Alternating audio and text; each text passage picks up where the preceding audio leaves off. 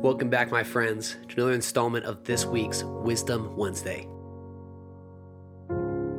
Each Wisdom Wednesday, I'll be looking at a quote, poem, story, lesson, either from life of a great leader or even some of my personal insights, and hopefully extracting the wisdom out of it that you can put into your daily lives.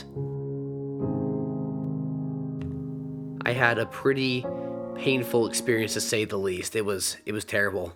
It was it was most, one of the most unexpected things that happened to me. A few weeks ago, we were I was with my friends. You know, we were playing some night games. It's like eleven o'clock at night or something. We're playing this game called Ghost in the Graveyard now. If you don't know what Ghost in the Graveyard is, that's sad. But if I might as well explain it to you. So it's it's this you know it's just it's kind of a old game, but essentially you got this ghost and he goes and hides, and you got these seekers and they go and find the ghost, and when they find the ghost, they yell Ghost in the Graveyard. The ghost tries to chase them, and if they get back to the safe zone, they're good. The ghost tags them, they're ghost as well. So we're playing this game and I've been the ghost. I'm just totally wrecking people and, you know, owning the whole game and just, you know, doing what I always do.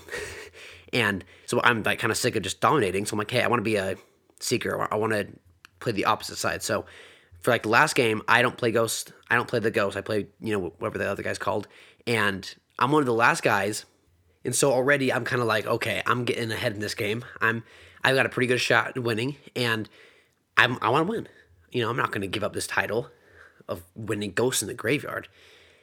And we walk out. Somebody else goes in the graveyard. I start freaking running back to the safe zone. Next thing I know, the whole safe zone is freaking puppy guarded by all the ghosts. So first off, chump move. And so I'm like, crap. And I might not be the fastest guy, but man, when I like want to run, I can kind of run. And that's good enough for me. Like I can get where I need to go. So I start running, dude. Like just running full speed. Uh, there's ghosts everywhere. You know how it is. So I look at my left. There's a playground, which I didn't think twice about. Probably should have. I start running through this playground fast as I possibly can. And I just black out. I freaking opened my eyes. I'm like looking around. Uh, I was not crying, but I did have some kind of fluid filling on my eyes. I was not crying again. And my whole face is numb. I'm just like, what the crap just happened? I ran, I ran into a freaking bar. I ran to a horizontal bar that was about my face level, just full speed, just totally boom. Picked me off my feet, launched me like five feet, and I just was like, oh crap. And so they're all like, oh, you good? I'm like, just give me a second. I like lean over, just blood starts gushing in my mouth. So I'm like, oh crap. Get to my house. I go to the emergency room. I had broken my nose in three places. I had almost bitten through my tongue, so I got stitches on my tongue, and I was just like, freak. And so for the next, you know, couple weeks, mainly week. The next week was the worst because my tongue sw- swelled up. I couldn't really chew or talk or even drink. So that kind of sucked. I was basically starving. Okay, that's a little bit, I was not starving, but I was very hungry. Uh, it was kind of a brutal experience. It really hurt. If you, you know, imagine that. It hurt, bro. And don't try it. Never, never try it, of course. I want to know the relevance of the story. Why am I telling you about me running into a bar? It's not because I'm tough, even though I didn't cry. It's not because it's the hardest physical challenge you go through. It's not because of any of that.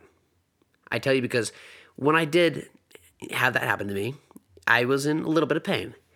And I recited this poem to myself while in the emergency room, just kind of while just in, just kind of sitting there. And I want to share that poem with you. The poem is called Invictus, all right? Invictus is Latin for unconquerable. Now, this poem is one of the most famous poems ever written, well, written by William Ernest Henley. And I want to recite you the poem. I can recite it off the top of my head. I'll have you know. Out of the night that covers me, black is the pit from pole to pole. I thank whatever gods may be for my unconquerable soul. In the fell clutch of circumstance, I have not winced nor cried aloud. And yet, under the bludgeonings of chance, my head is bloody but unbowed. Beyond this place of wrath and tears looms but the horror of the shade, and yet the menace of the years finds and shall find me unafraid. It matters not how straight the gate, how charged with punishment the scroll. I am the master of my fate. I am the captain of my soul. Uh, it, it should be noted that the my head is bloody but unbowed. That I felt pretty good about that because I that, that resonated with me in that specific context. But why do I tell you this poem? It helped me, but it, but you know, my like again, I was in a very it's not like that was a very difficult circumstance. You know, by by comparing to any other circumstances, like I I was fine. My nose is basically straight, it has a bit of a curve, but it's fine. My tongue's completely healed. I read you this poem because I I want you to remember this poem. Now, I don't, you know, listen, I'm going to reference a lot of books and podcasts and all sorts of stuff, and I'd love it if you read it, but you don't have to. But this one I really think you should go and look at. It's super short, super simple, but most importantly, it's extremely empowering, extremely empowering. I probably say this myself multiple times a day, every morning for sure.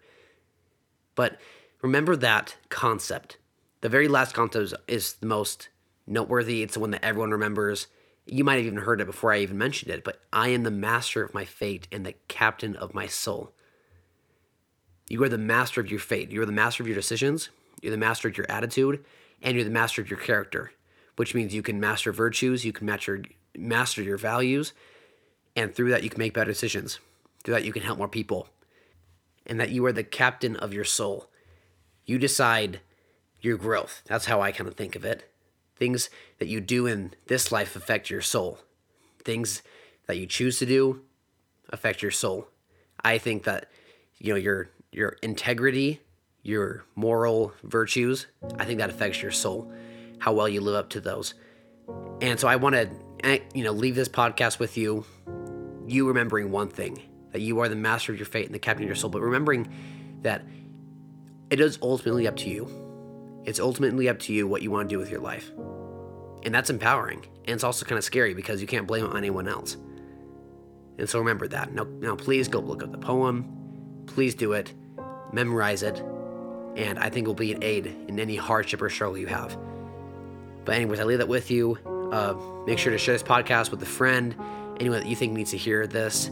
Sorry for not posting for a while. I had the nose, but honestly, I just haven't been consistent with it. But I... If I'm going to continue this podcast, I pledge my consistency. I pledge my my continual effort to add value to you. I really hope you get something out of this episode.